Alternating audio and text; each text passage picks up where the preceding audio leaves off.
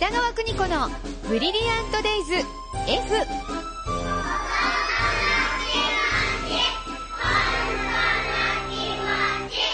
この時間は保育心理士で保育カウンセラー、現在学校法人三高学園札幌子ども専門学校の教員を務める高橋弘樹先生と共に子育ての考え方やコミュニケーション、そして子育てのヒントをお伝えしています。スタジオには高橋先生です。よろしくお願いいたします。はい、よろしくお願いします。先生、夏休みは満喫されていますかもう、満喫ですね。もう暑くて暑くて。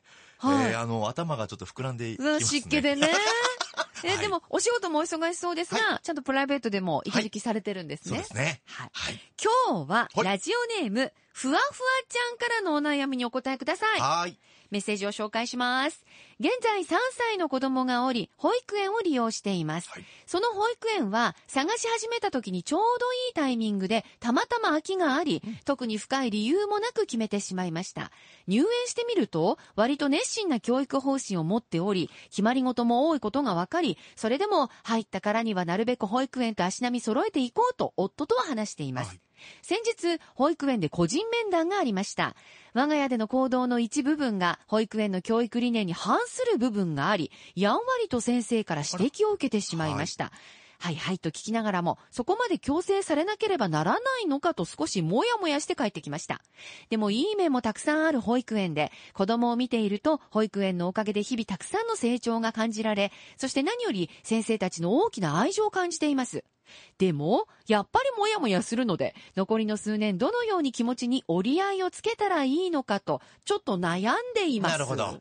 こちらも多々あるお悩みですよね。そうですかはい。でもあの、保育園っていうのは、はいやっぱり教育方針ないところの方が怖くないですか？は、でもそ、そうですよ。あんま聞かないですしね。そうですよね。うんはい。ただ、あの、保育園というのは保育指針っていうベースがあって、はいもう、あの、目指すべきところは一緒なんですよ。うんうんやっぱり、あの、生命の保持と情緒の安定っていったところがベースになっていて、はいえー落ち着いて生活できる場というところがあって、うんあの、決まりはあるんですが、うん。ただですね、あの、例えば、あの、成長、発達成長を促していくっていうふうにこう書いてても、うん。捉え方って違いますよね。は、人それぞれそうなんですよ。はいはいだから、えっと、園としても特徴がすごくあるとうんいうところがうんあって、うん悩まれる方が多いんですね。またね、今、はい保育園空いてたら、わあ、じゃあお願いしますって入れちゃうから。そうですね。もうだから本当にここが悩みどこなんですけうんど、例えばあの素敵な園ってどんな園だと思いますか？素敵な絵。はい、理想の園それは、やっぱり毎日子供が楽しんでいけるような感じかな。ですよね。はいやっぱり子供が笑顔で過ごしていければ、あの、いいと私も思うんですよ。はい。ただあの、園では、やっぱりこう、モンテッソーリ教育。あら、聞くね。はい。桜さくらんぼとか、はああと仏教もあるし、キリスト教もあるし、うん異年齢保育もあるし、うんえー縦割り、あの、ドロンコ遊びがメインのところもあるし、食育に力入れているところもあると。はい。あの、中ではですね、あの、先生って呼んではいけませんというところもあります。やほっぱり同等の、あの、同じ立ち位置だよね。とかっていう考えもあるし、うんあの、家の生活の一部延長だよねっていうことで、うんうん発表会とか運動会をしないところもあったりします。ははい。中には子供と一緒に遊ばないでくださいというのもあるんですね、先生が。はい。もうせ、子供の世界観に、あの、入っていかない。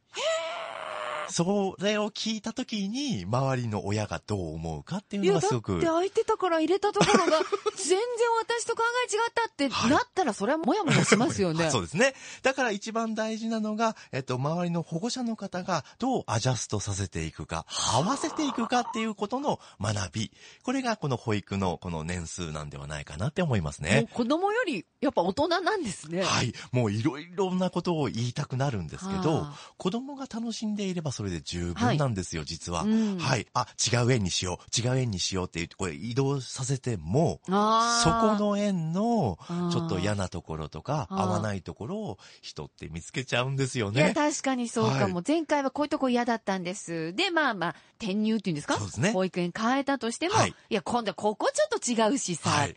絶対なるんですよ。はあだから素敵な縁を探すんじゃなくて、その縁の素敵なところを見つけていきましょう。はあなるほどね。みたいなことを、あの、保護者の方には伝えていましたうね。はい。じゃあ、気持ちにお礼をどうつけたらいいのか。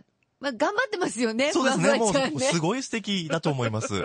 ですので、うんえっ、と、まあ、どこの園でっていうよりも、うん誰と、うん誰の元で保育をしてもらうかということが大事なので、うんいろんな先生とコミュニケーションを取るというのがすごく。く大事なんじゃないかなとは思いますね。まあやっぱりそこですよね。はい結局その保育園の教育理念があったとしても、はい保育士さんの皆さんとコミュニケーション取ってることで、ああ、なるほど、そういうことねって分かることもありますもんね。そうです目的とか狙いっていうのを少しずつ知っていくと、うんあ、だからこういうことをやっているんだっうんていうのうを学ぶ時期と言いますか。親がね。はい。それがいいとか悪いではなくて、はい学んでいく。あーそれを次に活かしていければいいんじゃないかなとは思いますねど。まあ今も十分コミュニケーション取ってるとは思いますが、まあよりよく快適にお子さんが過ごせるように、もうちょっといろんなお話を保育士さんとしてみるといいんじゃないでしょうか。ふわふわちゃん。はいまたメッセージを送ってください。